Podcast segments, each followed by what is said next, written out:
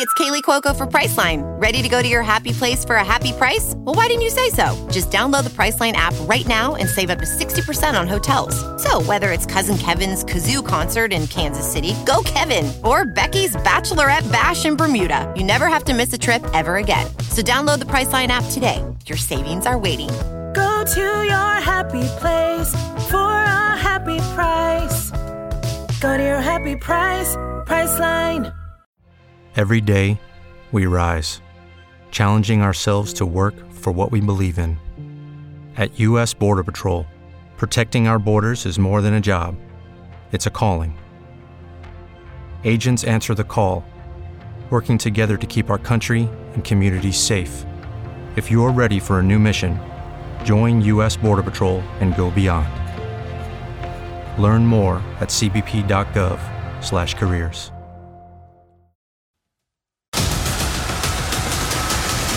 You are listening to the IFH Podcast Network. For more amazing filmmaking and screenwriting podcasts, just go to ifhpodcastnetwork.com. Welcome to the Indie Film Hustle Podcast, episode number 646. The first draft is just you telling yourself the story. Terry Pratchett.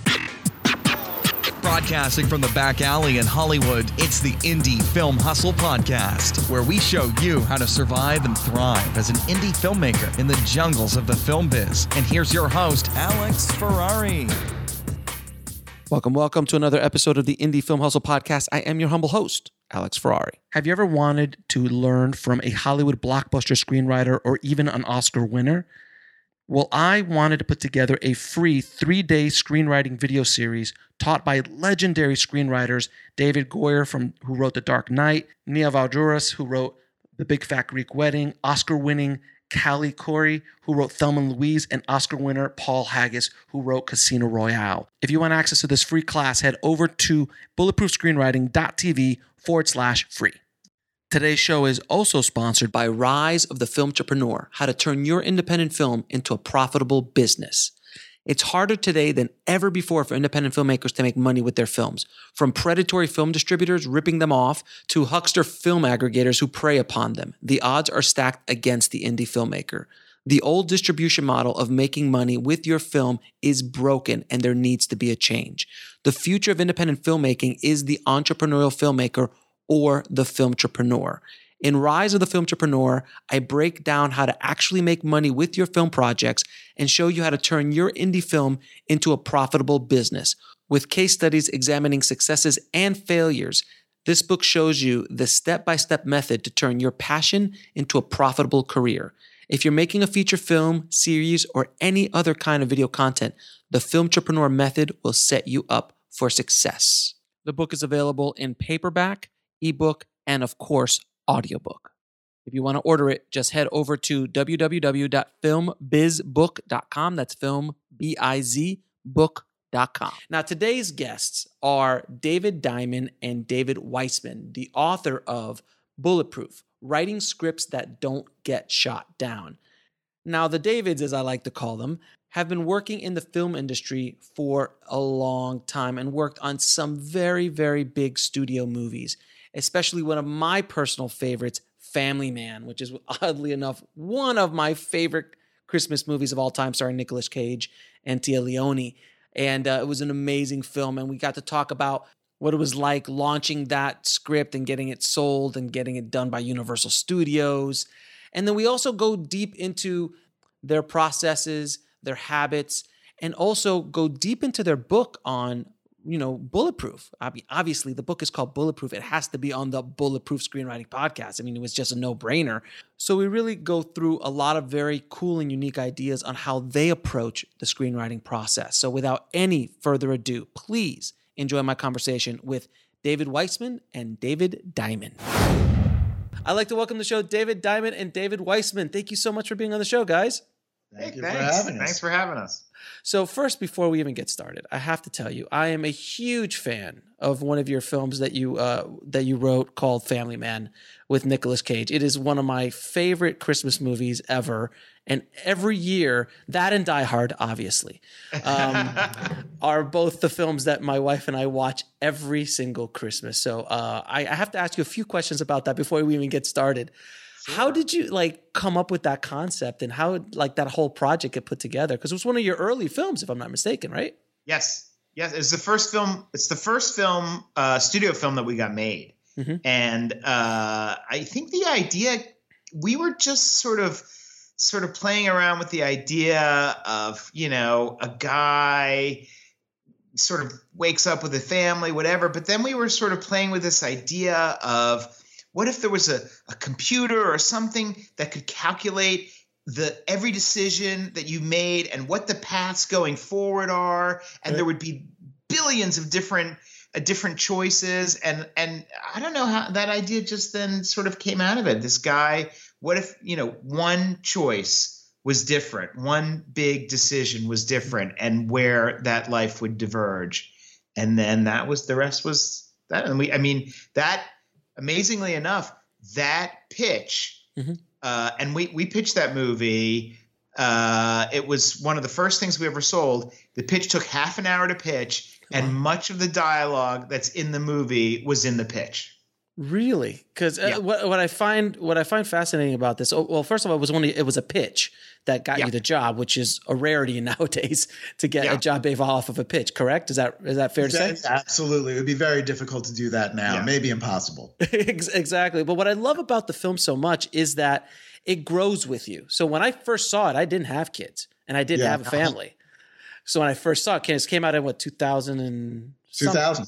2000, yeah. right? Yes. So when I first saw it, I was like, oh, I just love the movie. But then fast forward 10, 15 years, and I have kids and I have a wife and and my wife is the same thing. We're like, wow, it just you look at it so differently when you have children. Yeah. Right.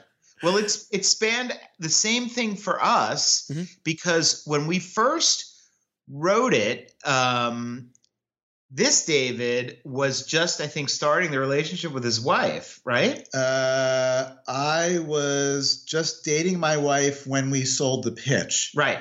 I I remember pitching it to her uh, on a train, um, you know, yeah. right after we sold it, before we were married, and when we were, but our our daughter was six months old when we were shooting shooting the movie. So it spanned so I was single throughout the whole thing. So I was like you when you first saw the movie. Mm-hmm. You know, to me the experience was always the other guy. He was New York Jack, and I, I was, New York Jack. Because New York Jack looks fantastic. Nicolas Cage in New York, he's yeah. got all the money and the power and the women and all. Life. It's just like, but then at the as you get older, I want him over to my side. He became it, New Jersey Jack. exactly, but eventually, as you grow older and you get a little wiser and more mature, hopefully, you realize that New Jersey Jack is kind of a much better place to be yeah. as the character goes through in the movie. That is true. Although I think, you know, one of the um, thoughts that we always had about the movie as even as we were making it was that it's not so black and white Mm-mm. that uh, you know you make certain compromises or sacrifices or life is a negotiation uh, whichever life you're living uh, you give certain things up to have what you have and it's just a matter of deciding where your priorities are. That's what the entire movie is about is defining your priorities. Now and, and, go ahead. No go ahead. And I was just going to say that you know, taking taking great love for granted is is something that you know a lot of us do when we're super ambitious and young and mm-hmm. pursuing that thing. And I think um, there was a lot for us in that because you know, as writers, uh, we also had these conflicts of, you know, what do you give up for your career? What do you, and now, of course, the, the place we all end up, or many of us end up, is in the family situation. And that's the thing that endures. And that's the mm-hmm. thing that, you know, for us is the absolute priority now. Uh, so we've we've gone on the same journey that you have, I think, ab- about the movie and with the movie. Yeah, and you you just don't want to be the creepy guy in the, in the club. You just don't want to be that dude. I mean, I mean, you just don't want to be that guy. I mean, like, okay, I've seen it. Like, I've seen. I remember when I was clubbing back in the day. You see that guy who's like fifty five, mm. and he's just hanging out, trying to pick up twenty year olds. I'm like, oh, is that? Yeah. That There's- sounds super creepy, and I can tell you from personal experience, when you have a 20 year old, it becomes even more creepy. I have twin seven year old girls, and Yeah. I don't even want to think about that. Right. Yeah. But Right. just, oh, but there are stages in life. And I think that's something that when you're young, you don't realize. You think you're going to be young forever and this is the life you're going to live. But as stages go on in life, you do make those changes. And that movie just makes it so wonderfully put together. Uh, so thank you again for making that film again. And, and every Christmas, that and Die Hard on the Blu ray player. On the Blu-ray probably playlist. watch Die Hard more often, but Arguably the greatest Christmas movie of all time. And Yeah. I, I, I know Bruce says it's not a Christmas movie. I don't care. It's the greatest, one of the greatest Christmas movies of all time. absolutely. now, uh, so let me ask you, how did you guys, first of all, how did you guys get together? How did you get into the business? How does this work? Uh, so uh, on one foot, we went to high school together. So we've been best friends since we were 15 years old. Oh, wow. We parted for college. Uh, I went to NYU. David went to Hebrew University in Jerusalem Mhm. and then University of Michigan. We'll be right back after a word from our sponsor. Hey, it's Kaley Cuoco for Priceline. Ready to go to your happy place for a happy price? Well, why didn't you say so? Just download the Priceline app right now and save up to 60% on hotels. So, whether it's Cousin Kevin's Kazoo concert in Kansas City, go Kevin, or Becky's Bachelorette Bash in Bermuda, you never have to miss a trip ever again. So, download the Priceline app today. Your savings are waiting. Go to your happy place for a happy price. Go to your happy price, Priceline. Lucky Land Casino asking people what's the weirdest place you've gotten lucky? Lucky? In line at the deli, I guess? Aha, in my dentist's office. More than once, actually. Do I have to say? Yes, you do. In the car before my kids' PTA meeting. Really? Yes. Excuse me, what's the weirdest place you've gotten lucky? I never win and tell. Well, there you have it. You can get lucky anywhere playing at LuckyLandSlots.com. Play for free right now. Are you feeling lucky? No purchase necessary. Void where prohibited by law. 18 plus. Terms and conditions apply. See website for details. Hello, it is Ryan, and we could all use an extra bright spot in our day, couldn't we? Just to make up for things like sitting in traffic, doing the dishes, counting your steps, you know, all the mundane stuff. That is why I'm such a big fan of Chumba Casino. Chumba Casino has all your favorite social casino style games that you can play for free anytime, anywhere with daily bonuses. That should brighten your day a little. Actually, a lot. So sign up now at chumbacasino.com. That's chumbacasino.com. No purchase necessary. VGW Group. Void were prohibited by law. See terms and conditions. 18 plus. And now back to the show. And then after college, I moved out here to LA with some friends from school, and um, I was working for a producer. And during my year doing that, that's when I realized I wanted to be writing movies. So uh, I left town to do that for a little bit. And part of the time I was gone, I moved in with Dave, who was in graduate school at University of Wisconsin in Madison and uh, he was studying Chinese history, and I A, was prerequisite, writing a the prerequisite to be a screenwriter, obviously. Of course. Sure, Of course. Ni And hao, ma. there you go. That's the extent of his Chinese now. That's all I remember.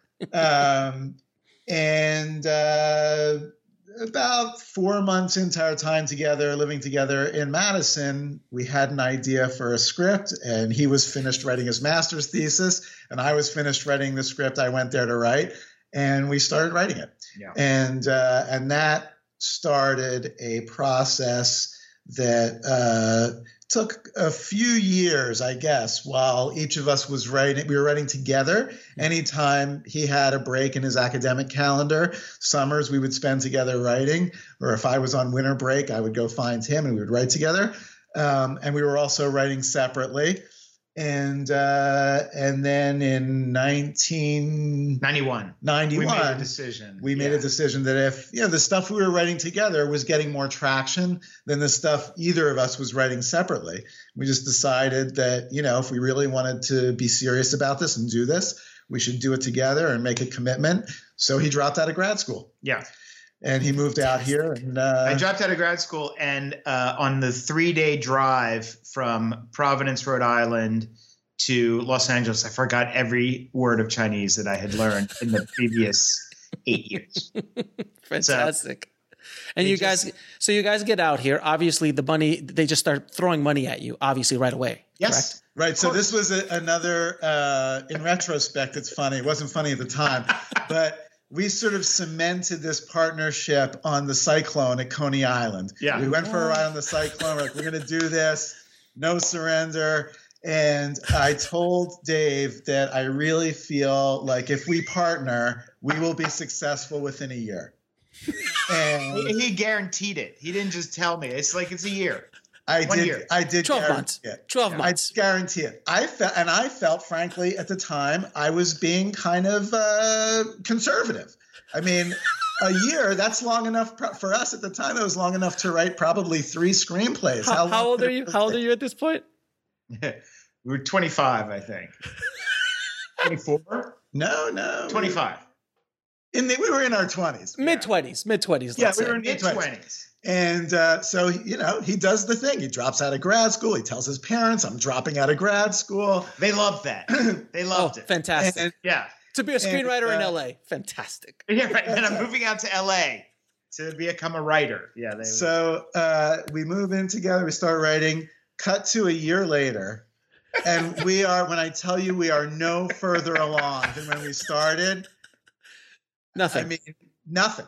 Not even you knew nobody else that you didn't know a year earlier.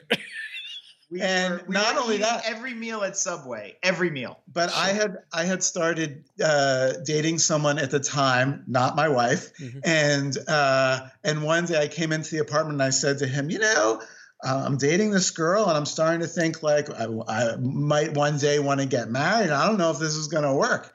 And he looked at me like There was a It's not guarantee. I gave up graduate school for this. This is a guarantee, man. so I was like, oh yeah, yeah, yeah, that's right, that's right. I said a year, okay. Uh, but the truth is, it it took two years. Two, Oh. Yeah, a couple months over two years. We had actually with um, about a year. I moved out in January of 1992. In March of 1993, we had written and were making a um, independent movie um, for a company for for Cinetel that was like a a sequel to like a you know sort of a mildly successful title they had for which we were paid I think twenty five hundred dollars. Mhm. So we don't really consider that our first. That wasn't really success. It was Mhm. about a year later. Uh, I believe it was April of 1994 that we sold uh, our first spec. So, and that was what really launched our career. Great. And then how did so you and you? I'm assuming you found an agent or something like that during that time. Yeah. Yeah, we did. We had uh, an agent who had read one of our earlier specs and responded to the writing in the script. He didn't think he could sell the script. Mhm. Um, this is a story that we tell in our book, which I will talk about in a bit. But uh, it was an effective writing sample. And he said to us, I, I don't think that I can sell this, but I like the writing. And if you come up with an idea that's a little more in the mainstream, we can really launch your career. And we sat down together and talked about ideas and chose an idea. And uh, we we wrote that script and he sold it and launched our career. And what's and what did that script ever get made? That never got made. It No. was script was called The Whiz Kid. We sold it to 20th Century Fox with a young Elijah Wood attached to star, and uh, it just sort of went off course in development. Sure, Um, a very typical development story um, but you know it really both in the way it was sold because it was sold as a spec there was a uh, a blind script commitment in the sale. So it was mm-hmm. like one of these big sales that gets in the trades. And you know with one thing the agent had said to us when he was when we were discussing what to do because he read the script that we wrote and he liked it. And he said basically look i could send this out.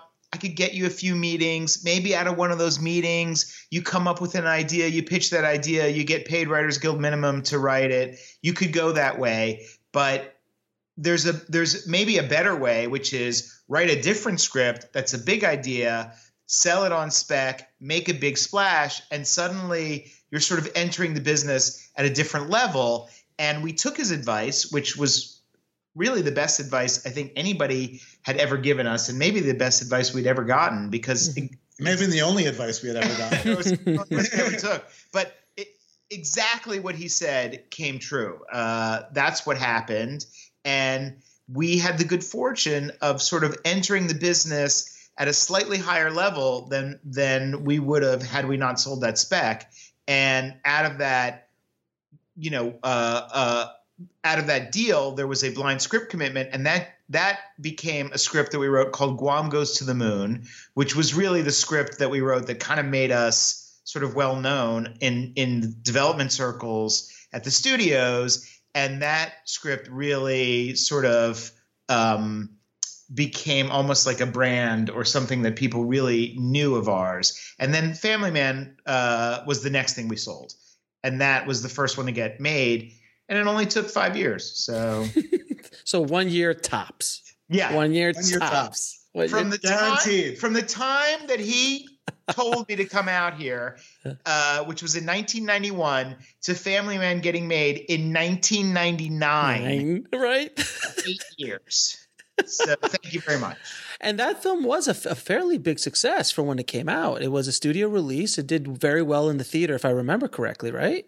I mean, it wasn't like a, it didn't make a billion dollars, but it did it did well for a movie. Yeah, it wasn't a its size. blockbuster, but it was a solid. It was a solid performer at the bottom. It was one of the successful movies of of that Christmas season. Yeah, And it's, And it- it's got amazing legs. You know, yeah, so I was about to say it must. It still it plays all the time, and I see it all the time. yeah it's really um it's a movie that i think has as you say and and this was very i i think very per- perceptive the movie has aged well i think because it, it ages in the same way that people's lives ages you know the values that it was sort of about. I think people appreciate it and they watch it every year. And i think that um it's that's been that's been wonderful for for us to see. And in our career it's been a it's been a great thing. It was also you know i mean it was really the first thing it was the first studio movie we got made. It was Yeah. a really exciting time um, we were on set all the time they they we weren't rewritten we sort of every one of the hollywood cliches about studio movies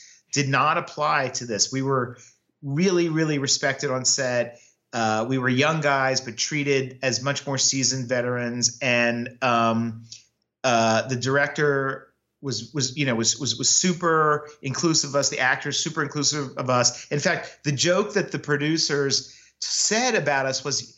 They, they kept saying, "You guys write like old like old guys," and they, they meant it in a nice way. Of course, yeah. it didn't actually. Right, right. You know, now that we're old guys, We'll be right back after a word from our sponsor.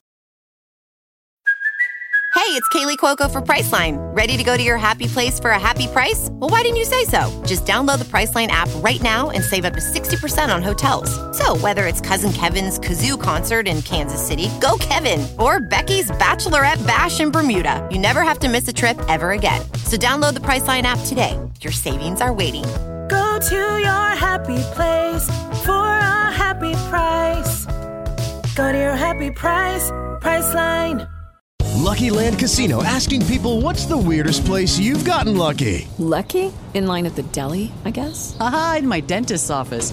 More than once, actually. Do I have to say? Yes, you do. In the car before my kids' PTA meeting. Really? Yes. Excuse me, what's the weirdest place you've gotten lucky? I never win and tell. Well, there you have it. You can get lucky anywhere playing at LuckyLandSlots.com. Play for free right now. Are you feeling lucky? No purchase necessary. Void where prohibited by law. 18 plus. Terms and conditions apply. See website for details. With Lucky Land slots, you can get lucky just about anywhere. Dearly beloved, we are gathered here today to. Has anyone seen the bride and groom?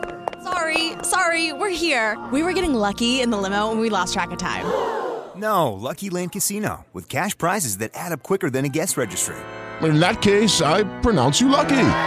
Play for free at LuckyLandSlots.com. Daily bonuses are waiting. No purchase necessary. Void where prohibited by law. 18 plus. Terms and conditions apply. See website for details. And now back to the show. uh, I don't I don't think it came out that way, but but I think what they were saying was there was a maturity to the writing that they really appreciated, and and I think that sort of reflected in how the movie has aged.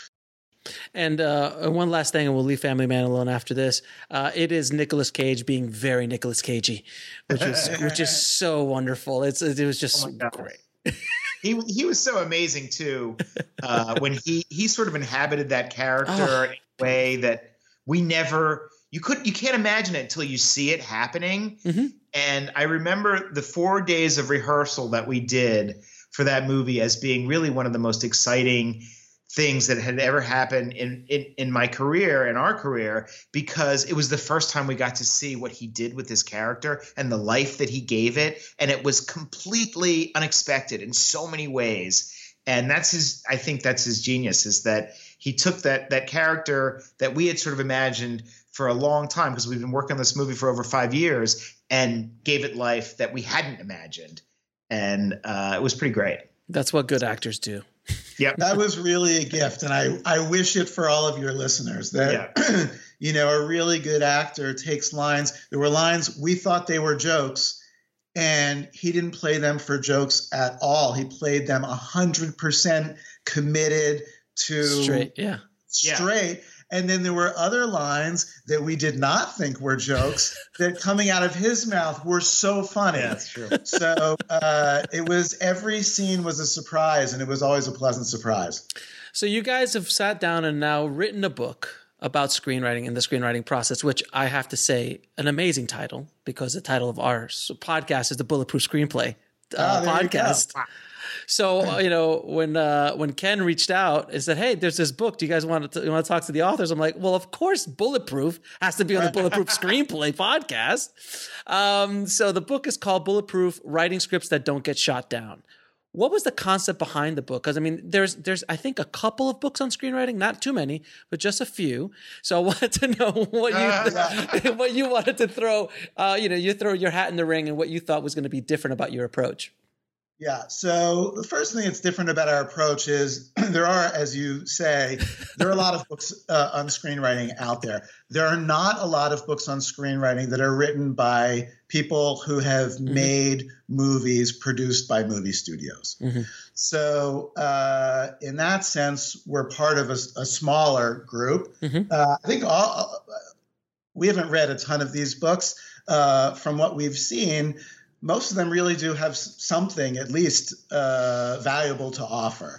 But what we felt we had to offer was our 25 years of experience writing movies for movie studios. And the specific approach that we take in the book, in addition to um, looking at the process from the perspective of developing character and ideas and sort of from the bottom up, is to look at the process simultaneously from the top down, meaning what are managers and agents and actors and directors and studios and financiers and marketing people what are they looking for from this idea and from this process that you're about to uh, embark on? Because without a partner you're not selling your movie or getting your movie made. It's just not going to happen. So you know writers may write in a vacuum but movies do not get made in a vacuum. So what we were trying to do in this book is you know we're trying to answer all the questions we've ever been asked by people who are trying to write movies and write for television and uh, and share our experience a big piece of which is the realization that when you start working on something you really have to be able to envision who's to make this movie where is this movie going to be released how is it going to be released how is it going to be marketed who's going to be in it.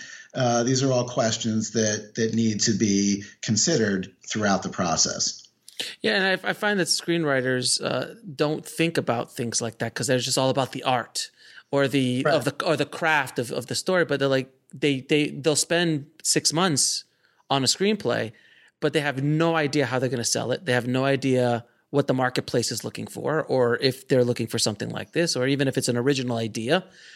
You can have. I mean, look at Family Man. It's a great original concept. Um, I don't think the marketplace was like, we need a family man. Like it wasn't something that they were asking for, but it showed up at the right place at the right time, and and you had ideas about how and where it could go. I think a lot of screenwriters don't think that way, and I think this is a great uh, idea for a book as well as the other stuff that you teach in as far as craft is concerned. I think I think that's very true. I mean, screenwriting is different, right? I mean, when uh, it's it's I think the one kind of writing that that you do that when you finish it's really just the beginning of a process. And so you don't really have anything other than a screenplay.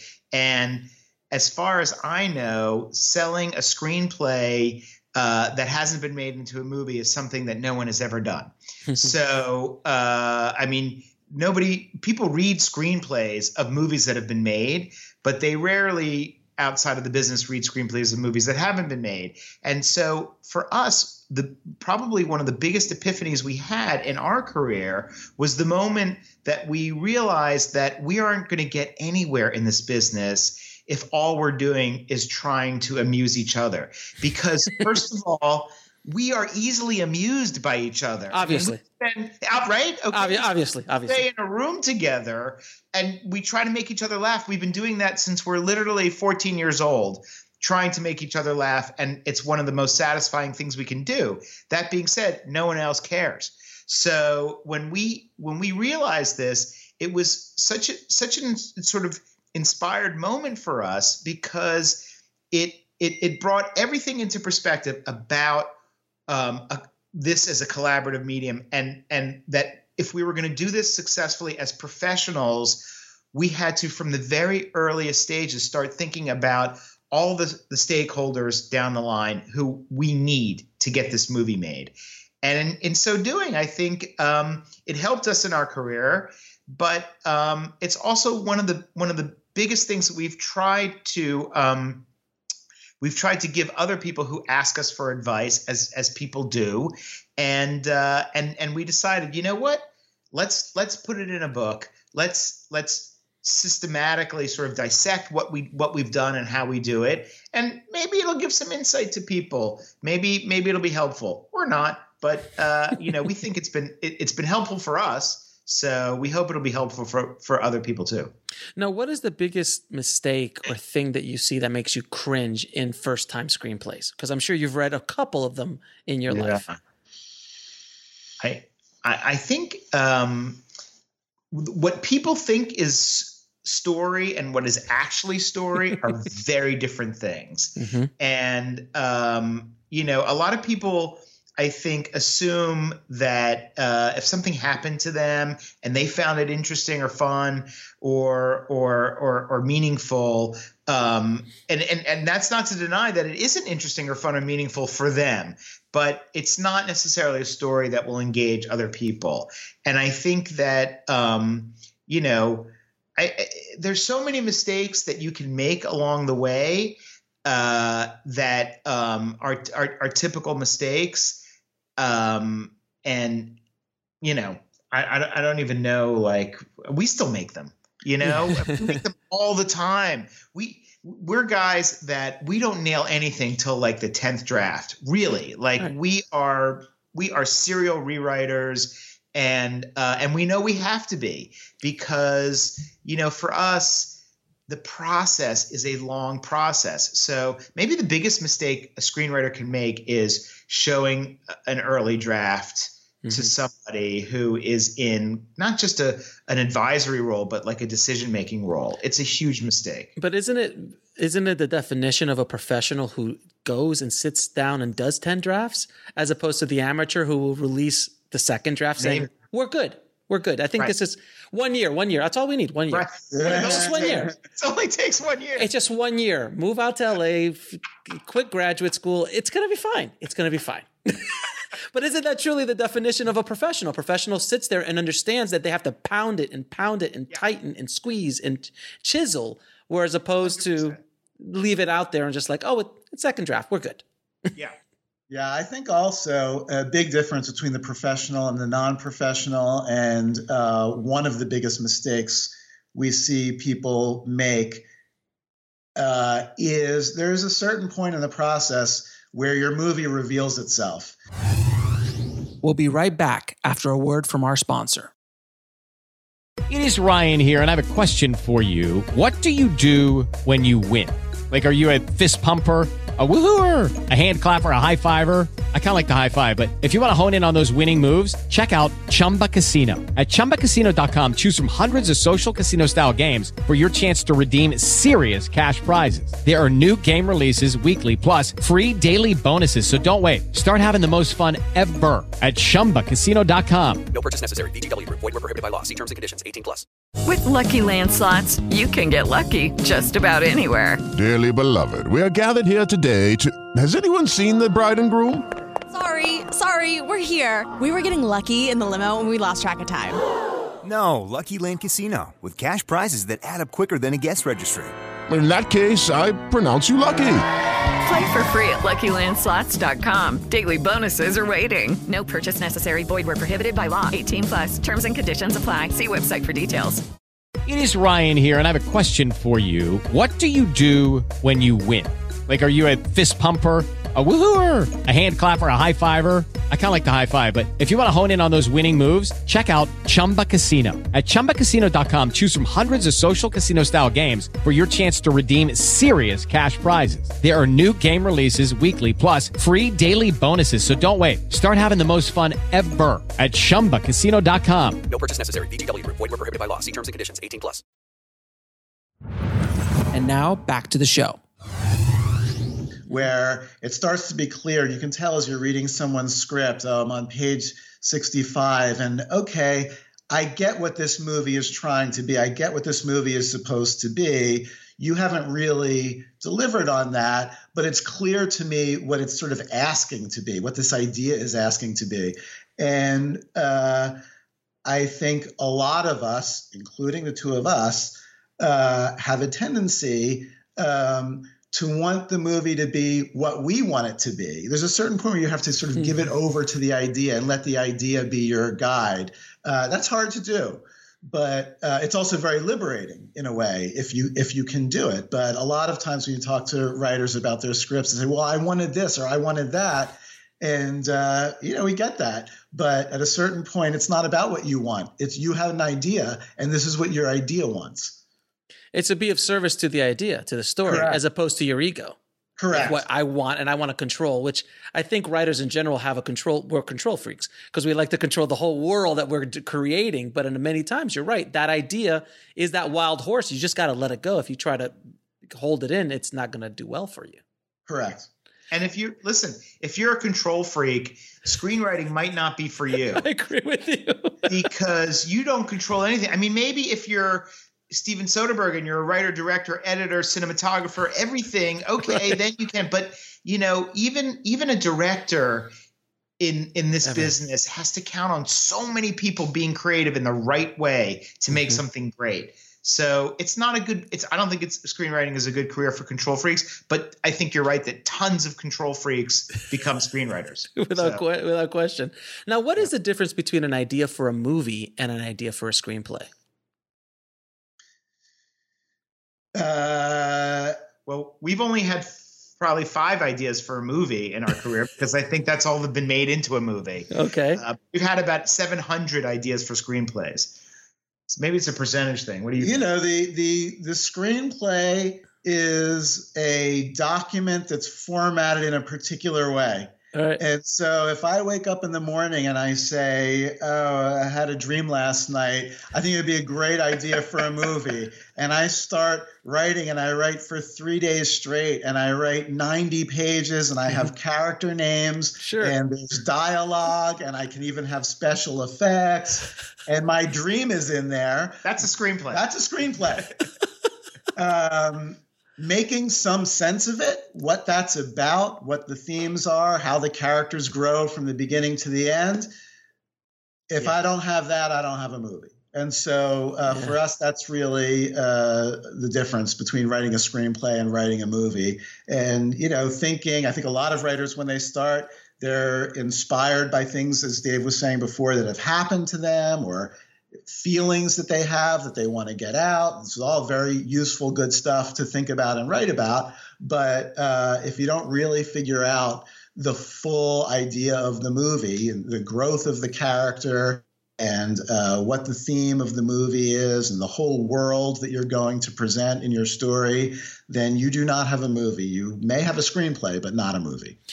and and m- mind you, not not every movie gets made into a movie, right? I mean, we have lots of screenplays that are movies that have never gotten made. But if you write one, even if it doesn't get made, it will help you tremendously in your career because the one thing that every development executive and director and manager and agent worth um, anything can do is identify a movie. They're good at it. People, you know, you, you you you can't fool you can't fool them. So it may not get made because I mean this is a business. They cost a lot of money to make a movie. Taste change, styles change, whatever Politics, yeah, sure. politics, whatever. But if you've written a movie, it will help you. Now, so that's why it's a worthy goal. How many screenplays do you have between you in your career? I, I, there's a point to this. There's a Why point to this. Such an embarrassing question. it's it's I don't know, like a hundred probably. Right. Something like something like. I mean, I, I think Something that ridiculous. just since uh, just since we turned professional in 1994, I think that they're probably around 70. Yeah, and then there's at least fifteen that we wrote before we were professional, Right. or more. Yeah. And then you know, there's fragments of another dozen more that we never finished. Right. I don't know. It's an The reason- embarrassing number. It's it, well, it's not embarrassing. I don't look at it as embarrassing because I, I asked the question for a specific reason because I think that so many screenwriters just show up, quitting graduate school, showing up to LA, and they have the one screenplay. And if they spent if they spent four years on that one screenplay, and they have everything on it, where that is an amateur move, where a professional, like you just said, was amazing. Like before we turned professional, we had 15 screenplays. So you had the experience of going through that process 15 times. I'm sure you learned a lot during that process to the point where when you turned professional, you probably added another 15 or whatever before you started really gaining stuff. But you need to go through that process. You need to kind of go through that. And that's something that most screenwriters, especially young screenwriters, they don't think because they think that one idea, that's that's the one that's going to make them a billion dollars. And it's not that. It's a numbers game. Yeah. Well, it is it is a numbers game, and it's also you know this is we talk about it in the book. This is the Malcolm Gladwell ten thousand hours rule, oh, Yeah. right? This is this is when you learn and how you learn your craft and you practice it, and it's batting practice. You know, Yeah. you don't step up to the plate and hit a home run in the major leagues the Right. first time you swing a bat. Right. You got to go through little league. You got to go through the minors. You got to go through all the all the steps before. There are no shortcuts. yeah. And even how the many- geniuses, even the geniuses have to do it. You yeah, know? Michael Michael Jordan practiced and practiced and practiced until he Correct. became Exactly. And he was and he was arguably much better than all three of us put together on on our best days. Uh, That's right. it, it doesn't even compare to his worst day when he had 104 degree temperature and he still won the That's game. right. That's right. What a- we what a once game. wrote a great scene when we had 104 degree temperature. Amazing scene. exactly. Yeah. Now, what advice uh, can you give writers where they can find inspiration? Because a lot, I mean, the inspiration, finding that well of inspiration when the muse doesn't show up, all that kind of stuff. What's your advice on that? Well, I think those are actually two different questions. Okay. You know, one thing is one question is where do you find your inspiration, and the other question is what do you do when your muse doesn't show up, right? Okay. The truth is, if you wrote only when you were inspired, uh, none of us would get anywhere. Right. There would be no movies would get made. you know, this is a job. So, uh, you know, Dave and I, we work bankers hours. We take our kids to school. We show up. We work from you know eight to four, four thirty, and then we pick our kids up and we have dinner with our families. When he says 8 to 4:30, he means 10 to 10 to you 12. know, yeah, something like that. I I could read between the lines, sir. Yeah, uh, so you, you got to show up every day, whether you're inspired or not. I think that any anyone who's inclined to do this probably has their own um, access to inspiration, whether it's music or other movies or uh, you know, wherever you find your creative muse. uh, You know, everything's on the table and everything's legitimate. Uh, I think that the bigger, more important question is, what do you do when the muse doesn't show up? And the answer Yeah. is, you go to work. You go to work and you have you have to you have to be inspired by the prospect of success because if you don't believe that you're going to be successful, why do it? You know, you, it's going to be really hard to do it. I think every screenwriter has to really believe that, you know, I can be successful and I can do this. And by the way, you know, we're I think screenwriters we're a pretty average group of of people. You know, we're not. I don't think we're a group of geniuses. Mm-hmm. I've I've met a lot of writers in my life. They're they're you know they have they share certain qualities, but um, they they work hard at it. And you know if you work hard at it i think you can probably you can probably do it at least learn to do it at a level that um, if you're dedicated enough and and you have some modicum of talent you can do it successfully as a career. But if you don't think about the result if you don't think get inspired by like what could happen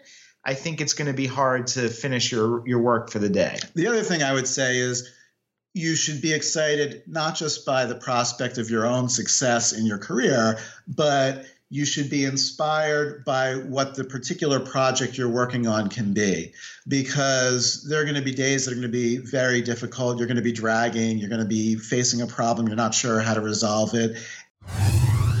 We'll be right back after a word from our sponsor. Okay, round two. Name something that's not boring a laundry? Ooh, a book club. Computer solitaire, huh? Ah, oh, sorry, we were looking for Chumba Casino.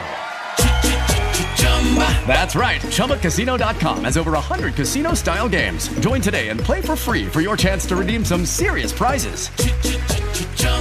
ChumbaCasino.com. No purchase necessary. Full prohibited by law. 18 plus terms and conditions apply. See website for details. With Lucky Land Slots, you can get lucky just about anywhere. Dearly beloved, we are gathered here today to. Has anyone seen the bride and groom? Sorry, sorry, we're here. We were getting lucky in the limo and we lost track of time. No, Lucky Land Casino, with cash prizes that add up quicker than a guest registry. In that case, I pronounce you lucky. Play for free at LuckyLandSlots.com. Daily bonuses are waiting. No purchase necessary. Void where prohibited by law. 18 plus. Terms and conditions apply. See website for details. And now back to the show. And uh, if you're not excited about the overarching idea that you're working on and about the prospect of delivering the screenplay of that idea and seeing that movie on screen, even if it's on your phone, um, it's going to be hard to get through the difficult days. It's a little bit like marriage. You know, uh, some days are better than others. Touche, sir. It's great every day. yes, mine too. I don't know what you're talking about, mine David. too, honey. If you're listening. Well, it's very similar to what Steven Pressfield said, which is this like you just show up every day and you just let the muse know that I'm going to be at this desk every day between right. 8:30 and 4:30. That's right. If you decide to show up, this is where I'll be. But every day I'm going to show up and that's the only way. You just got to keep keep cranking. It's completely yeah. true. Now, um what is the anatomy of uh, or actually better yet, how can you write or build a bulletproof character in your opinion? So, uh, writing a bulletproof character uh, is, uh, you know, you have to answer certain essential questions about that character. Mm-hmm. So, uh, you're starting with a character that has something that they want uh, and something that they need. And uh, the evolution of that character is really about them figuring out the what they need, uh, starting from what they want, pursuing what they want, overcoming obstacles, and uh, coming out the other side having achieved something that they never really knew that they needed. But uh, that's the journey that that's the journey yeah. that you're watching. And the way we build those characters is what we do, and we write about this in the book. Is we create a chart. Uh, we list every single character and uh, where they are in the beginning of the movie, what their goal is in the beginning of the movie, and we track them through the entire movie, looking at the uh, everything that happens from the perspective of every single character, uh, and that helps us create not just characters that grow over time, but scenes that are much more dynamic because you have characters with differing perspectives, points of view, uh, you know, Yeah. coming at each other. and you see in you know in, in a script pretty much everybody who writes a script can can sort of tell the story from their main character's point of view because it's it's what inspired you to write it. And it's really it's really the main story you're, you're telling. What we like to do is do it for every character.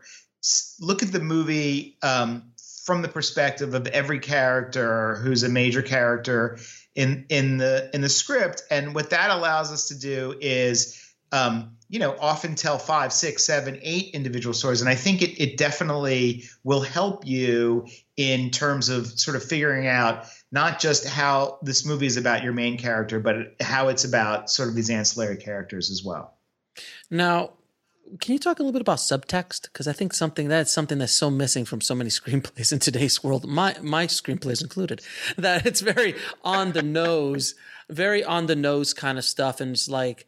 I don't like you. I don't like you either, and that's kind of it, as opposed to doing it with a look or, you know, uh, many other different techniques. Can you talk a little bit about subtext in your characters or in your in your stories in general? Yeah. Uh, we don't write with subtext because that's extra. We charge extra for that. You know, it's funny because um, we've been mostly comedy writers for Sure. our career, and I think that um, humor is often subtext. Um, Yeah. You know, you can't. Uh, uh, what's when, when a character says something funny or does something funny when there's something funny that happens in your screenplay it can't just be two characters saying what's on the surface saying what's on their mind it has to be sort of a clash i think of, of deeply held views and um, you know subtext is is incredibly important because your characters are are talking and doing things in a movie, but um, they're often not not saying what they really think, and they're often not doing what they really want to do. So. Um, you know, tone is so important, and um, all the things sort of behind the writing are incredibly important. Uh, and we probably, I think, um, you know, this is something that when you're on your 10th draft, as we often are, this is when you really start discovering subtext. And where we're layering layering those things into your screenplay starts happening. And it's and it's like what you say, you know, if you're just handing in your first draft, you're not going to have the subtext unless you're some crazy genius. Mm-hmm. It's going to take a while to figure that out and find that. Um, so I think also that s- uh, a lot of subtext is about this distinction between what a character wants and what a character needs. Mm-hmm. So, you know, if your character's goal is, for example, we were talking about Family Man earlier, this character, what he wanted was just to get back to his old life, to mm-hmm. physically return to New York and live in his apartment and have his job. That's what that character wanted. But that's not what that character needed. And so, for a lot of the time in that movie, as he's talking with his wife in New Jersey, played by Téa Leoni, he's having conversations where he's still very much focused in the conversation, in the dialogue, on wanting to get back to the life that he had before. But this is not what that character needed. And ultimately, the subtext becomes text, where in the third act of the movie, the character starts speaking very directly to what they need. And uh, that's that's when uh, when the magic happens. That's, That's, when, the magic happens. Well, if I, if I, if, and if I might have an example of, of a little bit of subtext in Family Man, where he goes shopping and he gets that suit when he starts, starts trying on that suit. Sure. And then when she's like, "We can't afford that," and all of a sudden it becomes so much more than about the suit. Obviously, there's so many more deeper feelings, and it this comes out in the argument what it really is about. But Correct. originally, it was just like, "I want to buy the suit." Well, you can't buy the suit. Like, it's not about the suit. Was that a good example? That's a great example. Yeah. And it's uh, that again, that movie is all about priorities and how you prioritize personal relationships, family, and career aspirations and ambition. And that's what the suit scene is about. He wants his two thousand dollar suit. He feels like a better man. But he's but is he a better man? Yeah. It is so it's such a ridiculous co- when he says that I feel like cringing when he says like I feel like a better man wearing this. like that says so much about his character and where he is in his life at that moment in time. Like I'm like if I'm wearing this I feel like a better man. Like that's oof, says volumes. And yet, I have to say, when you put on a two thousand dollar suit, I ha- yes, you feel. I don't know if you feel like a better man, but you feel something. you feel something. But here's the thing: There's something in that fabric. when we were There's writing something- that scene, Yeah, yeah. one of us was a father. And the truth of being a father is you never get that suit. No, You're all right. I mean, it's like um, you're you're sort of always giving up on the suit. Look, So like, I I, think it was it was sort of you know anticipated what it's going to be like for us. Well, like like I always say, if you look behind me, I have a life size Yoda Yeah, sitting in my in my office. I bought that when I was single before I met my wife. Can you imagine the conversation right now of me walking to my wife and going, "Babe, I think uh, I think I need a life size Yoda," and uh, I know the kids have summer camp coming up, but I, I but I need a life size Yoda. It's an incredible value. It's an it's gonna only appreciate in time. It's an investment, really. like, can you imagine having these conversations? So I, anytime I meet single guys, I'm like, dude, buy any crazy thing you want now. That life time to do it. That life size Hulk that you've been wanting that costs six thousand dollars on eBay, buy it now because that will not have that will not have happen in about You'll five never or ten get years. that. Never happen. Never never. How much was the Yoda? The Yoda when I bought it was like 300, 400 bucks at the time. It has probably probably sell it for thousands now. it's probably now in the range of 800 to 1000 i check every like three or four years i'll check ebay just to see where it's at. But it's probably like 800 or 1000 bucks now probably. It's from 1999 it was from the phantom menace release. It was the one that was in blockbusters and, and they only had like in all the blockbusters it was like a giveaway at blockbusters and i bought it. And now it's part of the family. I'll never get rid of it. it you know my girls were raised with uncle yoda. I mean it's part of the thing but the point is that is my suit. Like I can't have. If you look behind me, there's like statues of like the Hulk and Wolverine Yeah. and stuff. They all cost like three, four hundred dollars a piece. Again, before children came. Right. I was Yeah. married, but before children. Now when the kids come, it's it's yeah, it's yeah before BC. Yes, before children. I can not, I can't have that. Con- I can't go to Comic Con anymore and go, babe. I, I I'm going to spend six hundred bucks at Comic Con. I'm going to do that. That conversation won't happen. So. We have skewed off the topic, but this is a life lesson for everybody listening. All, any young writers listening, buy crazy stuff now. Buy it now. If Get you it out of take your nothing system. from this podcast, take that. We have just eBay is now twenty thousand dollars richer because of us. We'll be right back after a word from our sponsor. And now back to the show. Someone's buying a life size Hulk as we speak. By the way, I do want that life size Hulk, but I don't even know where I could put it because it's so damn big.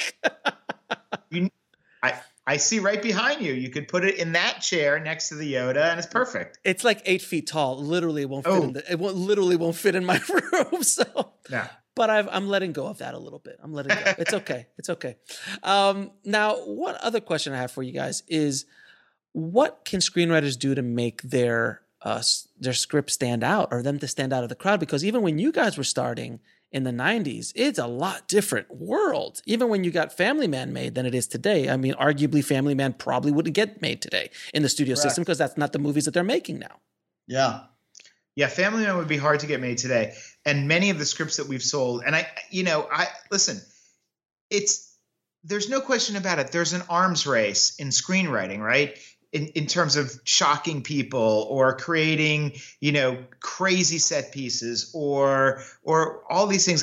I- mean, I really feel like if you want your script to stand out, make the reader feel something. That's always always some it's something that never goes out of fashion and something that that, that people will Right. always respond to Right. and it's has nothing to do with the arms race of shock value or um, things that are that are kind of crazy.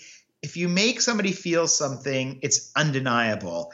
And uh, and listen it might not you might not sell your script for for a million dollars but it will get the attention of the people reading it and um, it'll lead to good things. I agree 100%. I mean, the, the truth is, you may still not sell your script, uh, but you will really earn a lot of fans. People will talk about you, they'll share your script with other people. Ultimately, that's what you want.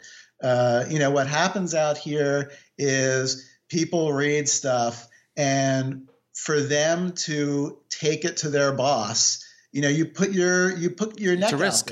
It's a risk. When you what's that? It's a risk on their it's part. It's a risk. right? So if you're going to ask somebody else to read something, you have to at least be able to say, This really moved me. I thought this was really wonderful. Uh, and um, and no one will ever resent you for making them read something that that moves them. You know, even if ultimately they're not going to buy it, they may say it doesn't fit in here. This is not our brand. They may say that, but if they're moved, they'll never regret having read it, and they may hire you to write something else. And it doesn't matter what genre you're writing in. It's a horror movie, it's an action movie, it's a comedy, whatever it is make the reader feel something. People want to be moved, they want to be yeah. impacted. And the other thing that I would say is uh, write something, um, find your twist on uh, whatever genre you're writing in. You know, if what you deliver is a script that people feel they've read a hundred times before and offers nothing new, it's hard to be inspired by that. Right. But uh, if you can, um, if you can do something in a way that's a little bit different, that has your own unique spin on it, that's very helpful. I mean, uh, talking about being moved. I mean, arguably, and, and everyone listening will now turn off because I'm going to talk about my favorite movie of all time. But it, there's a reason why it's Shawshank Redemption. Sure. Is one of those films that arguably anybody that I speak to says, "Well, that's that's just great." And if they don't like it, they're dead inside, and I can't speak to you.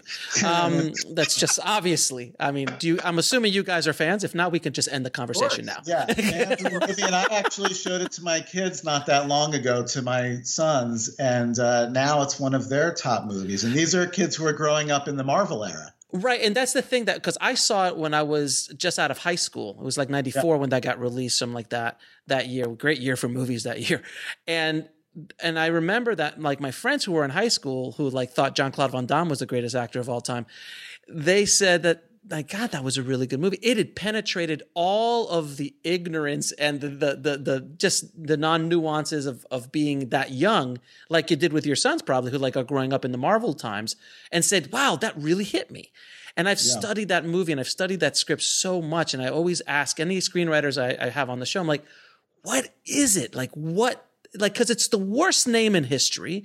It's Terrible. the worst pitch in history. Like, there's nothing like of any sort of value in the way that they present the idea.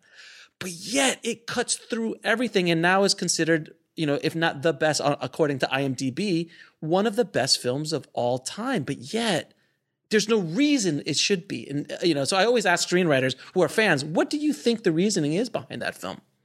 I think it taps into uh, our desire to believe in the good things in life, in hope and friendship. Um, I mean, those are the two things that survive in that movie, and um, and that's that's what prevails in that movie: hope and friendship, hope, faith, friendship. Uh, if those things are important to you or resonate with you, then it's hard not to be a fan of of Shawshank Redemption. Yeah, without question. That's what, like, like I said, if, like you just said, if you're a fan of hope and friendship, uh, you're gonna like it. So if you don't like it, you're obviously not a friend. you yeah. obviously don't like hope or friendship, and you're dead. I so. You're dead inside. why, do, why do people like Springsteen? like you either do. I mean, well, Springsteen. I love Springsteen. How can you not love Springsteen? I mean, come on. There you go. I mean, but I'm a, from a I'm from a different generation. So are you guys? But I know the boss, and I I, I remember him, and I still remember his stuff. But he's one of the. How do you not like the Beatles? Like, how can you not, you know, look at the Beatles and go, damn. Yeah. um, again, skewed off course, but we're now back. And one last question I want to ask you: uh, rewrites so important in this process, and we've kind of touched upon it. Any tips on rewrites and how to do that chiseling? Because we originally start with a really big piece of marble, and like Michelangelo says, he just chisel away and reveal the David. But that is a painstaking thing. Anything, any advice, any tips you can give us? Yeah, I think by the time you get to, you know, it is sort of like you say, it's like chipping away and revealing a statue. You know, by the time you write your 105 pages or whatever it is, you should at least be able to see the blueprint of the movie that you're hoping to make. And uh, you should be able to achieve some clarity. And so you have to ask yourself, you know, you to go back to the beginning and articulate the idea that's driving your movie. Who is your character? Have I gotten the most out of the concept for this movie? Have I introduced the best possible obstacles? Um, and you need to make sure that the draft that you produce responds uh, responds to those questions. Is this the funniest movie I can write? Is this the scariest movie that I can write? Uh, it's just about sharpening, sharpening, sharpening. And it's also about giving your script and when you're ready to to people you very you trust very much people who are close to you and getting feedback from them and really trying to discern from the feedback that you get have I com- effectively communicated the idea that I'm trying to communicate? Are people getting this? And if they're not getting it, why are they not getting it? And what do I need to change? And if they are getting it and they have suggestions, are they good suggestions? Uh, you you know, are they should I do what they're saying in the way that they suggest it, or have they identified a problem that I'm not going to address in the way they say I should, but I pay attention to the fact that they found a problem that's real, and I have to find another way to address that problem. Now, that's a, that's a big thing. Is um, not is, is looking at the notes that you get as indications of an issue or a problem, but not necessarily a solution. The solution usually comes from within the writer, and at least that's what we found is that you know you're the expert on on your own screenplay, but that doesn't mean if somebody has an issue with something that you've written that they're wrong.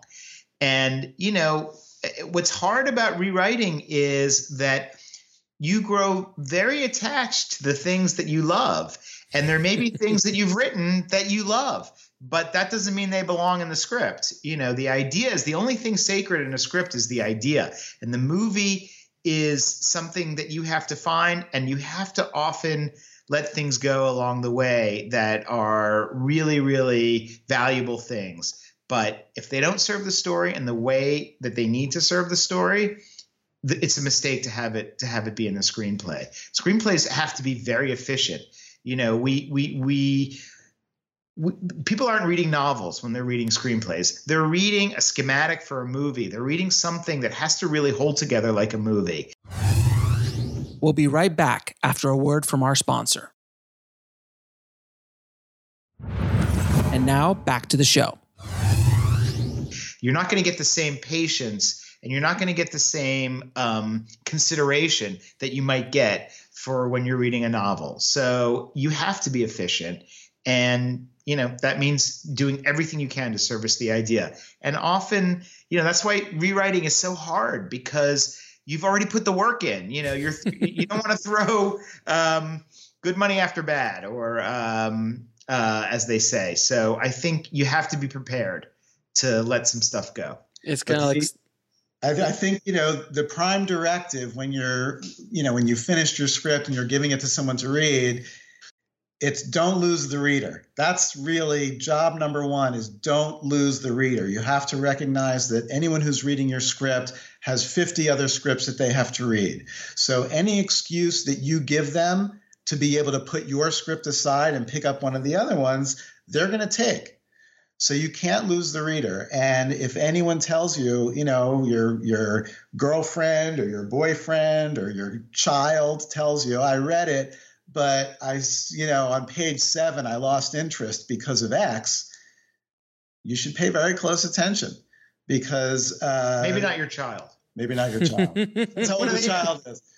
But uh, yeah, you don't want to lose the reader, and anything that can help you to retain the interest of your reader from page one to page 105 is worth very, very serious consideration. As Stephen King says, kill your darlings. Kill your darlings. Kill your darlings. Now you and you guys, when you guys write, you write more than one script at a time, or you just stay focused on one script at a time. Well, we often are writing two things at a time because of the particular way that we work. We figure mm-hmm. out our ideas together in great detail. Um, but we do most of our writing separately until the very end of the process when we sit side by side at the computer. So for that time when we're writing, we can each be writing. So we try to be working on two things at a time typically. So are you kind of like the Elton John model of like you guys both go off, write your own thing, and then come together and see if it works, and then kind of work it that way? Well, we're not writing our own thing. We're within the idea. With the idea. Within the idea, you're not writing your own thing.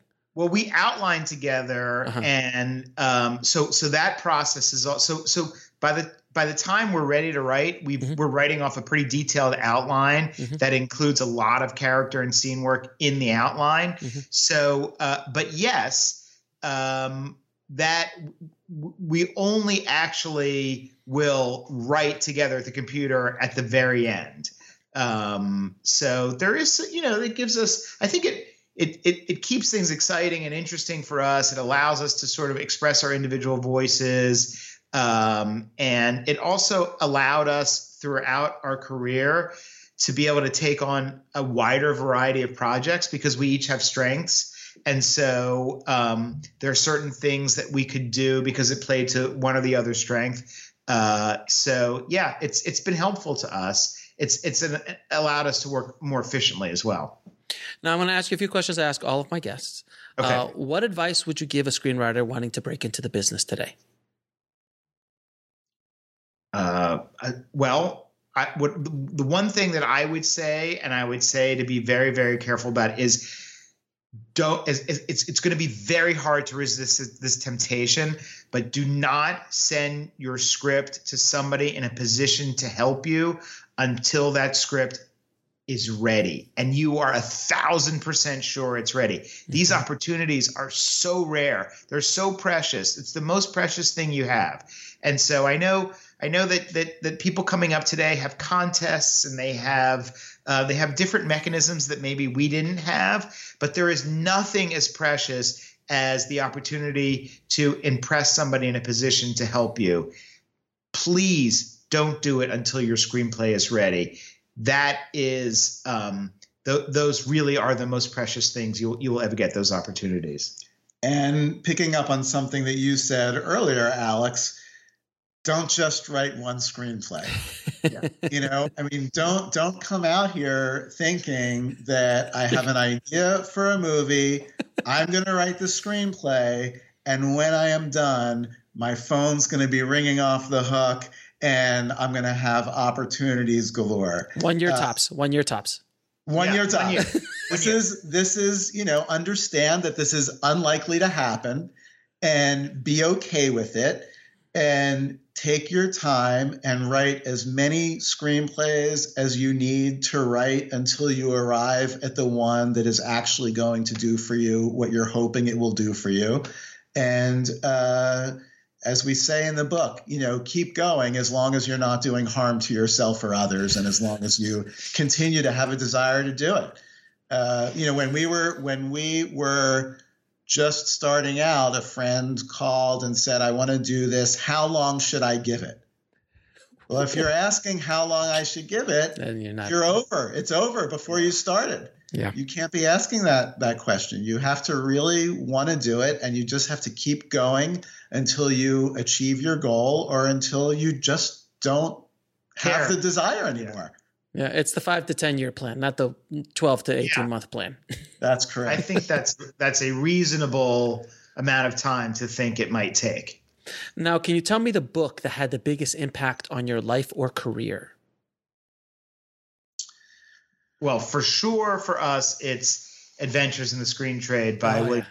Comes up often. It, Well, because it's so rare that you read something that is both a guide to doing something and an expression of the greatest way that it can be done. And you know what what William Goldman did in that book is he really gave you a flavor for what it's like to, to be in this business and and and and how crazy it is and how joyful it is and at the same time i think you know told you how to do it if you if you read it in the right way and i think we learned from that book probably more than anything else at least that's the one for me what about anything else that we have that was influential I would say the Bible written by God.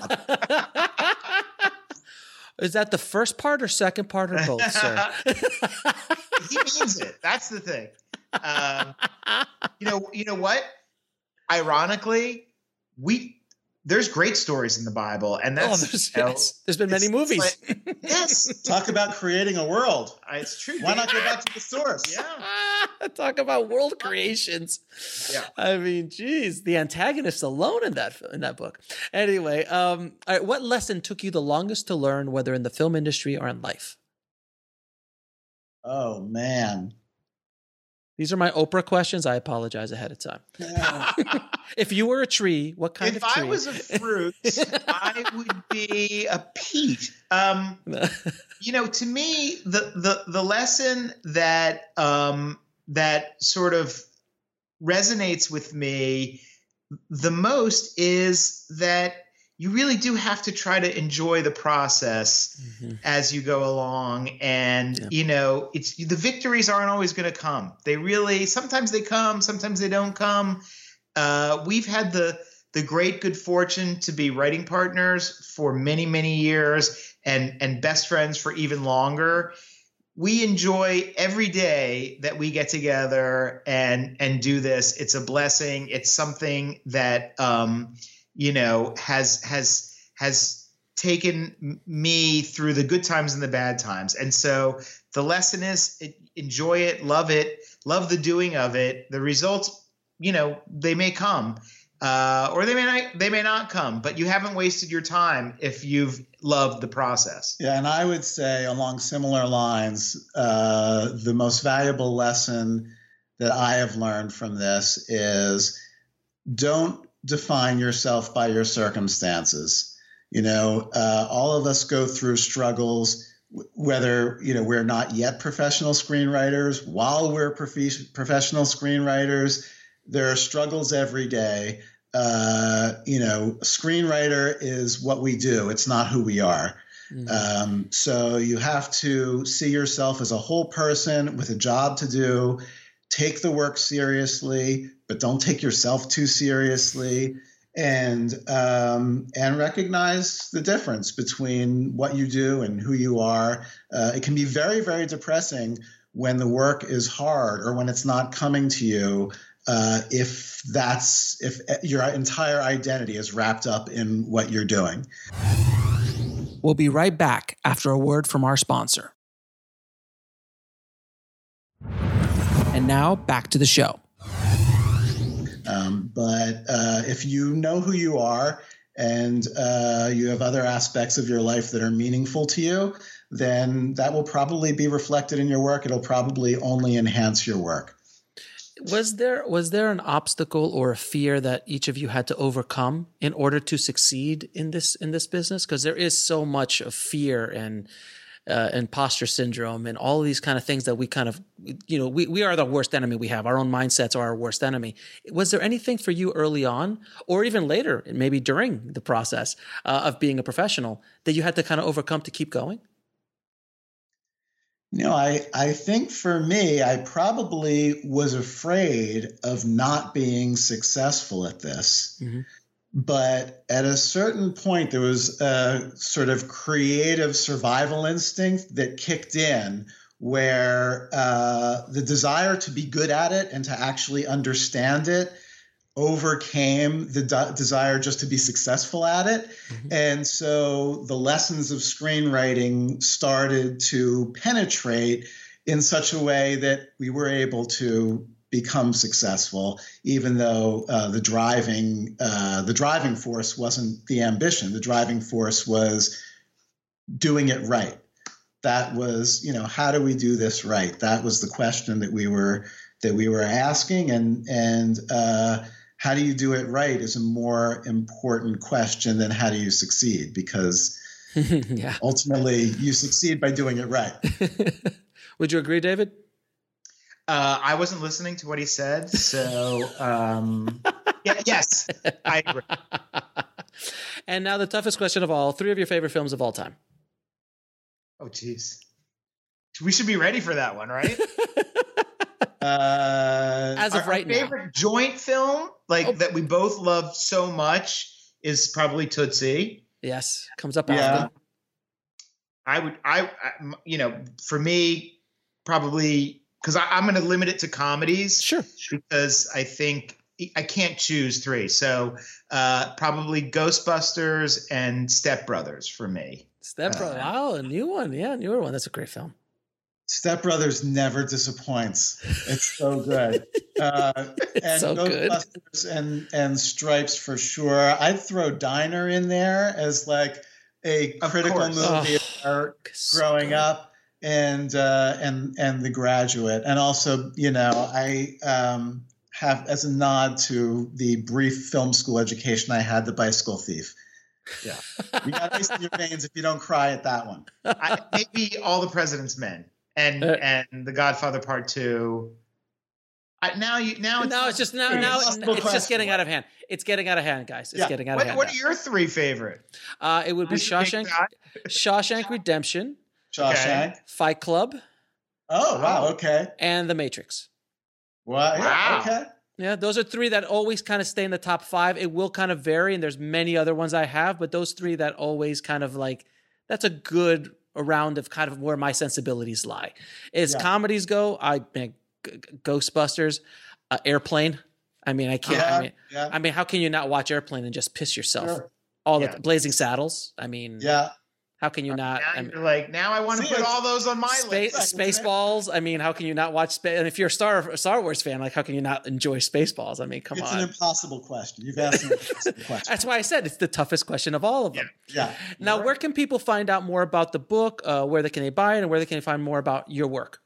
Uh, the book you can buy at this point pretty much anywhere. It comes out on May 1st. You can pre-order it on Amazon. Or I'm sure by the time this airs, you can just get it on Amazon. Also on uh, mwp.com. right. The, Michael publisher Wiese is Michael publisher. Wiese Publications, and Mm-hmm. you can get it from their website. Uh, you can get it in brick and mortar stores, Barnes and Noble. where all fine bookstores are where all fine books are sold. Where, where exactly? uh, here and abroad. And uh, you can visit us also online at bulletproofscript.com. And you can order the book through there as well.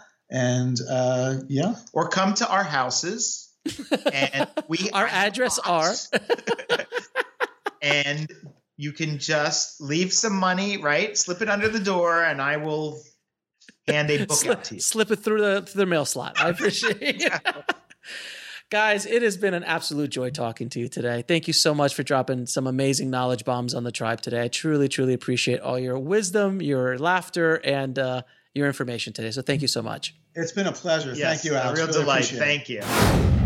I want to thank the Davids for being on the show and dropping awesome knowledge bombs on the tribe today. Thank you so much, guys. If you want a copy of their book, just head over to the show notes at indiefilmhustle.com forward slash 646. Thank you again so much for listening, guys. As always, keep that hustle going, keep that dream alive. Stay safe out there, and I'll talk to you soon. Thanks for listening to the Indie Film Hustle podcast at indiefilmhustle.com. That's I N D I E F I L M H U S T L E.com.